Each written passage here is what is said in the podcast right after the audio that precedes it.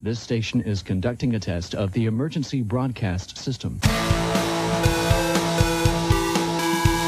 This is only a test. The Center for Disease Control in Washington, D.C. has issued a viral outbreak warning, stating local officials have reported cases of high fever, nausea, death, and even cannibalism. Look, before we start this episode of the James McMahon Music Podcast, I need to tell you something. I need your help. I need you, when you finish with the episode, to go to the platform you've listened to this podcast on and give me a rating, a review, and to subscribe too. It helps me cheat the algorithm and get more ears on the podcast.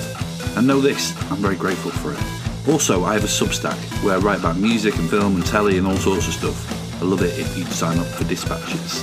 There are different price options, 5 quid a month, 50 quid a year, and for that, you get access to loads of exclusive writing and podcasts. It's the most helpful thing you can do to support the stuff I make.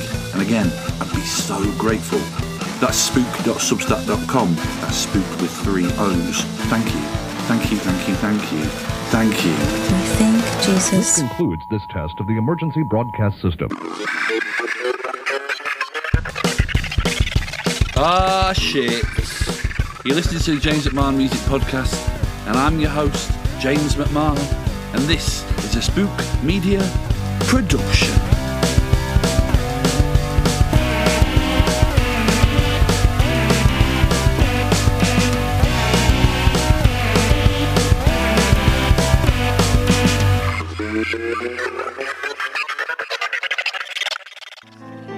We're all alone on the stage tonight. Have we got clearance to copyright? We've been told we're not afraid of you. We, we should have done that. That should have been done. We know all our lines so well. Aha! Don't respond. We've said them so many times, time and time again. Line and line again. Oh yeah, you're amazing.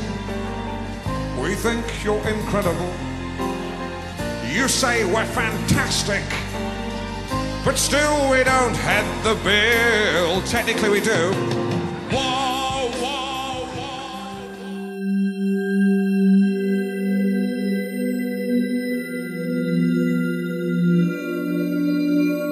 Tom Doyle has been one of my favourite British rock critics for as long as I remember.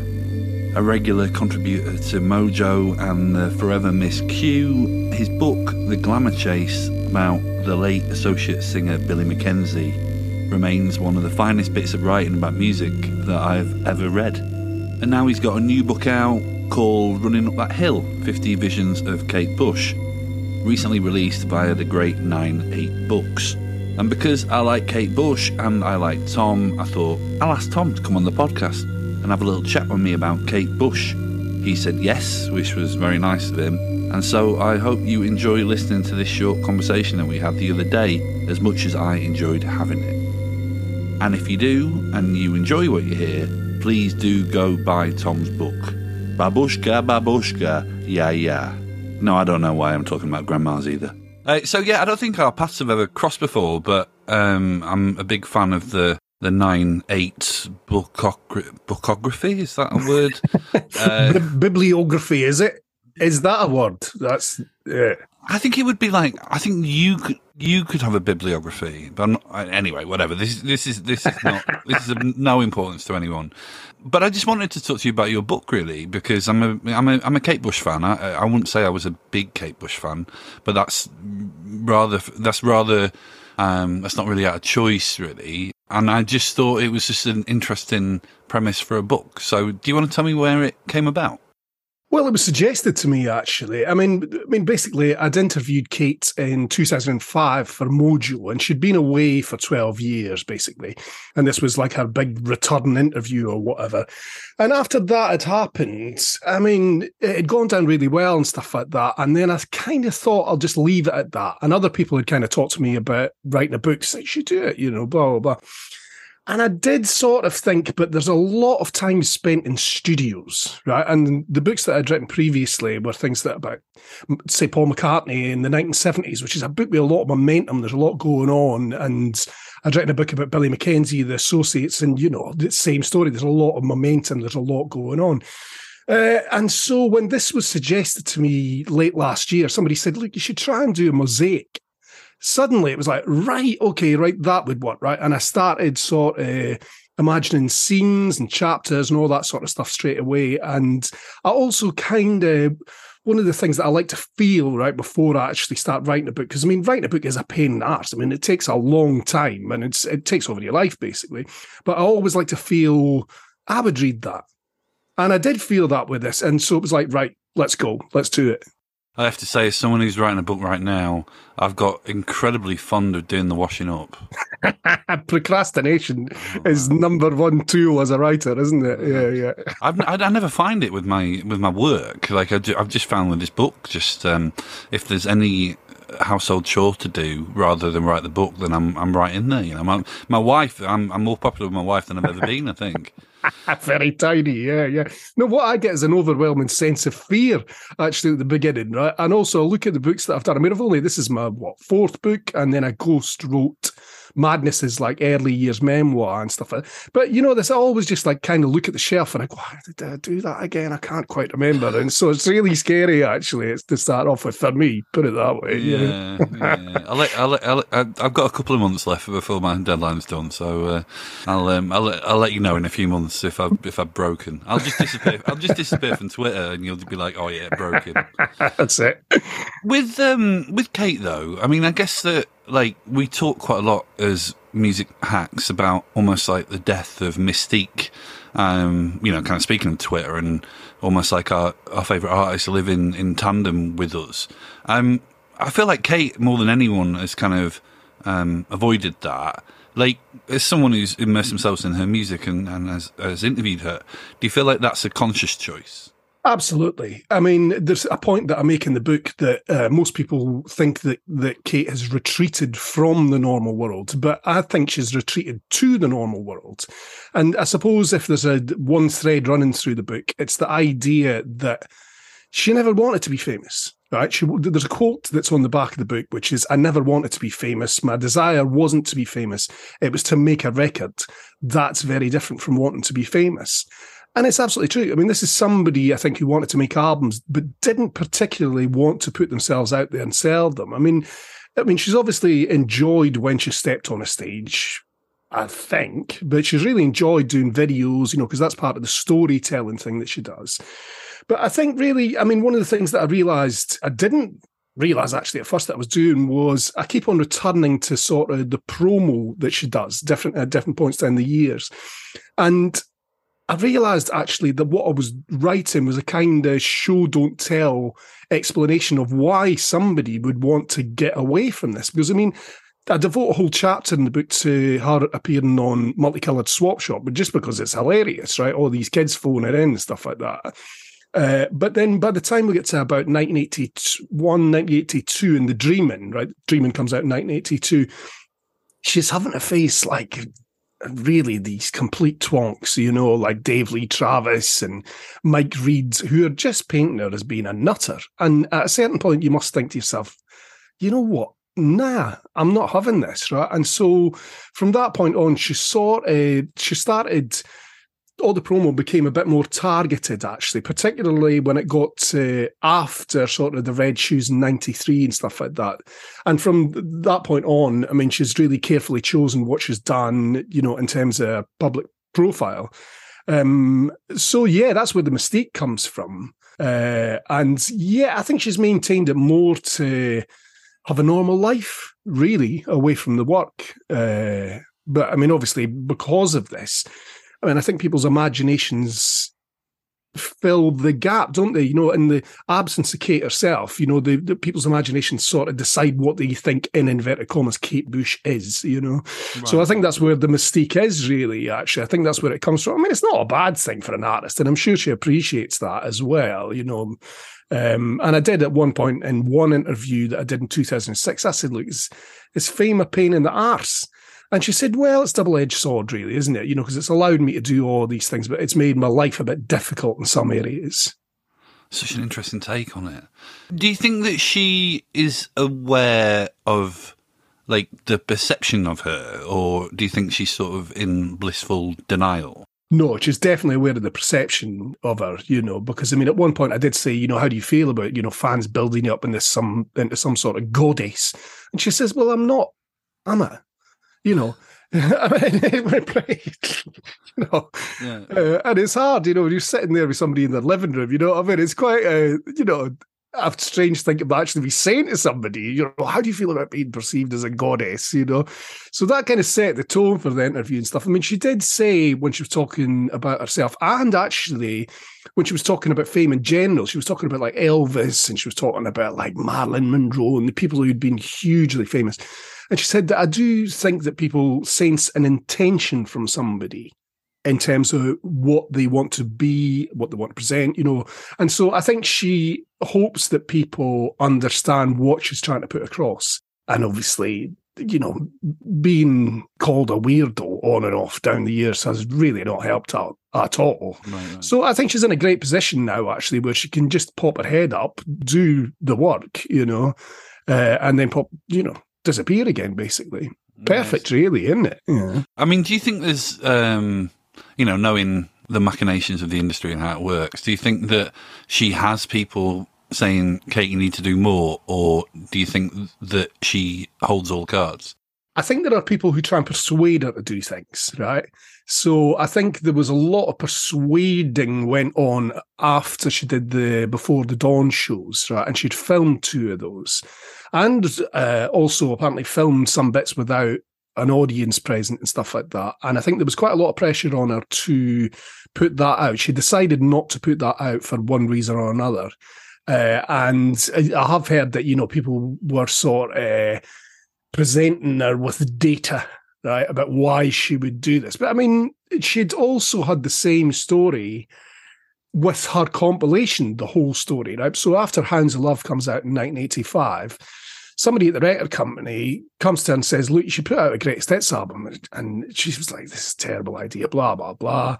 And then they presented her with data, and she decided to do it. And it would, and she said to me, you know, it was my best selling record. It went up to number back up to number one twice and stuff, you know. So she does listen to people, but I think it- she she always says and did say to me that you've got to go on your instinct. Because I mean, it was like she, there was this like lost autobiography uh, that she was supposed to be writing in the early 80s. And I asked her about that, and she said, Yeah, I started doing it. And then I just felt, No, it's not right. And, and she said, I do want to do things that I feel I want to do and not what other people think I should be doing. Which is Yeah. a blood, bloody strong position to be in, really, isn't it? Yeah. Yeah, totally. I think that um, you know one of the, one of the ways I feel like music culture has progressed for the better is that uh, female artists have so much more autonomy and perhaps don't. Perhaps it's not so. Uh, well, it's just frankly unacceptable, really, for men to be saying you should do this or Yeah. maybe you should show a little bit more of that kind of shoulder or what, what have you. And I feel like she largely sort of like circumvented that. Do, do you think that's down to her own vision for what she wanted to be, or do you, she, she basically kind of like navig she navigated the eighties where I feel that stuff was really rife very well. I think. Definitely. And I think really, I mean, she had a rough education, right, the, in the late 70s. Because, I mean, obviously she's overnight famous, right? Like, and I mean, I remember I was 11, right, in 1978. So, no, but when Wuthering Heights came out, I must have been 10, right? So I remember watching Top of the Pops every week, and she was, I mean, it was such a striking thing anyway. Uh, the video and all the various performances and the record and all this sort of stuff. But she became famous overnight, really a household name and people taking the piss out of her voice like instantly and stuff. But there's uh, one bit of the book where I go through sort of reviews of a tour of life in 1979, right? And I mean, some of it is just, you know, and it's like there's one writer sort of going, and now we moved on to the soft, uh, soft focus, soft porn bit of the, and it's just like shit, man. You know what I mean? Uh, I mean, it wasn't acceptable then. Well, it's the fag end of the 1970s. That's what women had to put up with, I suppose, you know. So by the time it got to the 80s, and obviously the, another theme of the book is hard grabbing control inch by inch, right, of all aspects of her career, right? So she starts producing, well, she starts co-producing the records, doesn't she? And then she starts producing them. She starts directing the videos, you know, so she ends up clawing control every aspect of her career. And I think from that point on, I mean, there was nobody telling her to do anything. I mean, if she wanted to look sexy, you know, like she did in Babushka, you know, that's a character. But obviously, it's about one eye popper. I mean, for especially for a, a teenage boys, you know what I mean? And but that was her completely in control of that, right? There was nobody saying, "Here, love, stick this on," you know. So yeah, yeah, yeah.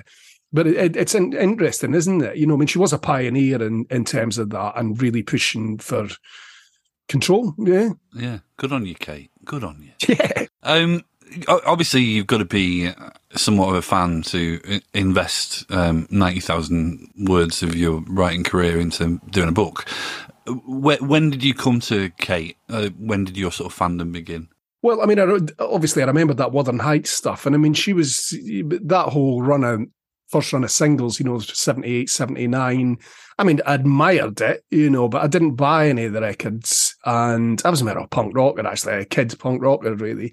But then Never Forever was her third album that came out in 1980, and I uh, borrowed it from a record library and taped it, right?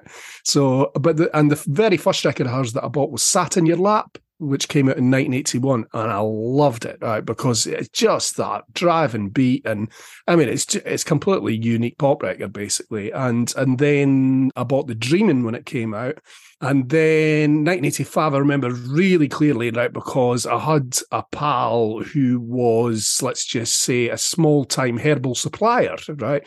And he would have loads of people around his house all sitting, all that cliched shit sitting around on beanbags and stuff like that. But man, Hounds of Love, right, was on heavy rotation there, you know, because obviously the first side is all the pop charts and stuff like that. And then the second side is just, I mean, it's it's really dope smoking friendly music, isn't it? You know?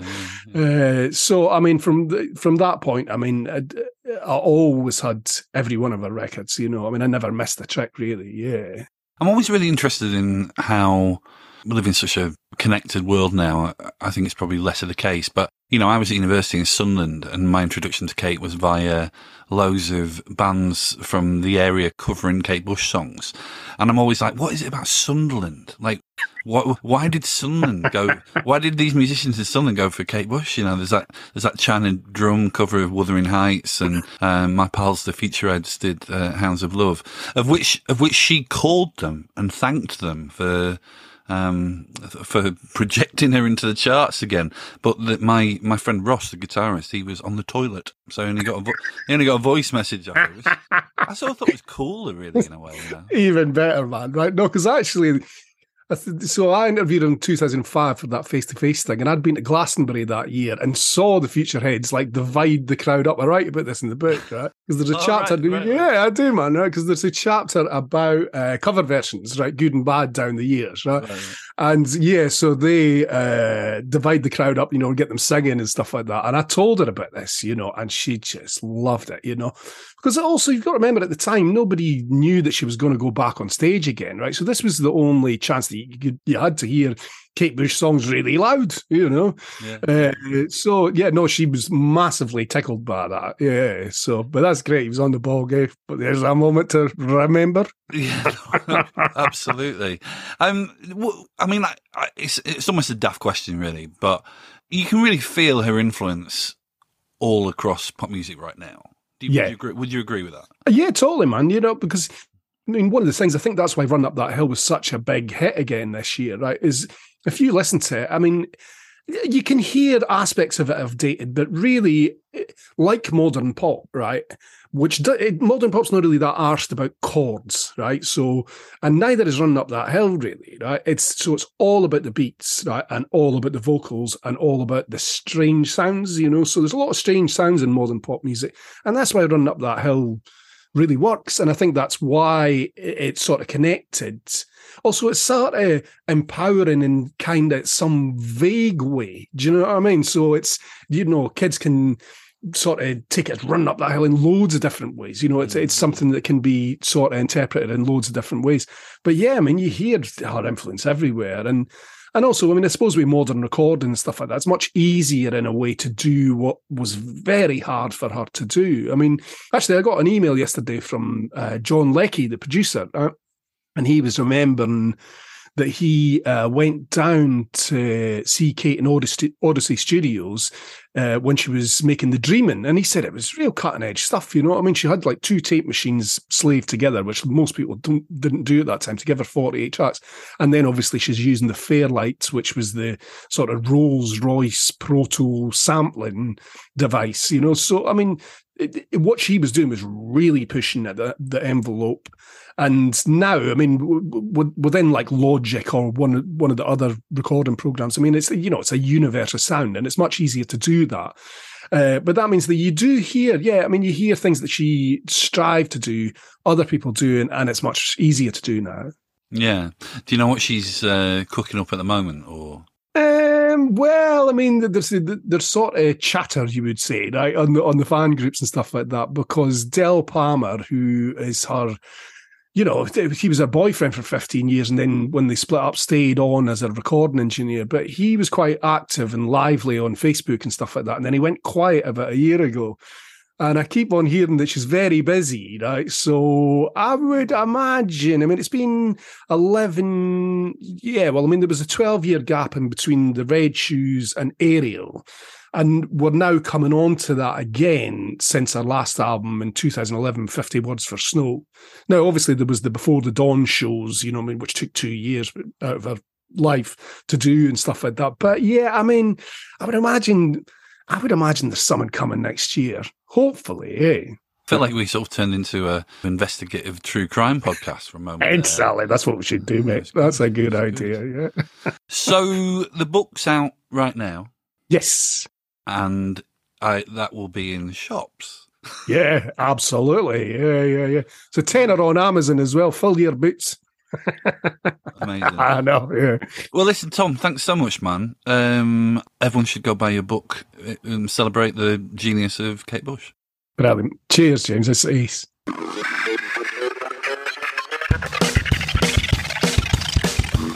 Well, that was episode seventy-four. Thanks to Tom for the chat. The theme tune is by the band Jobbers, and I'll see you soon.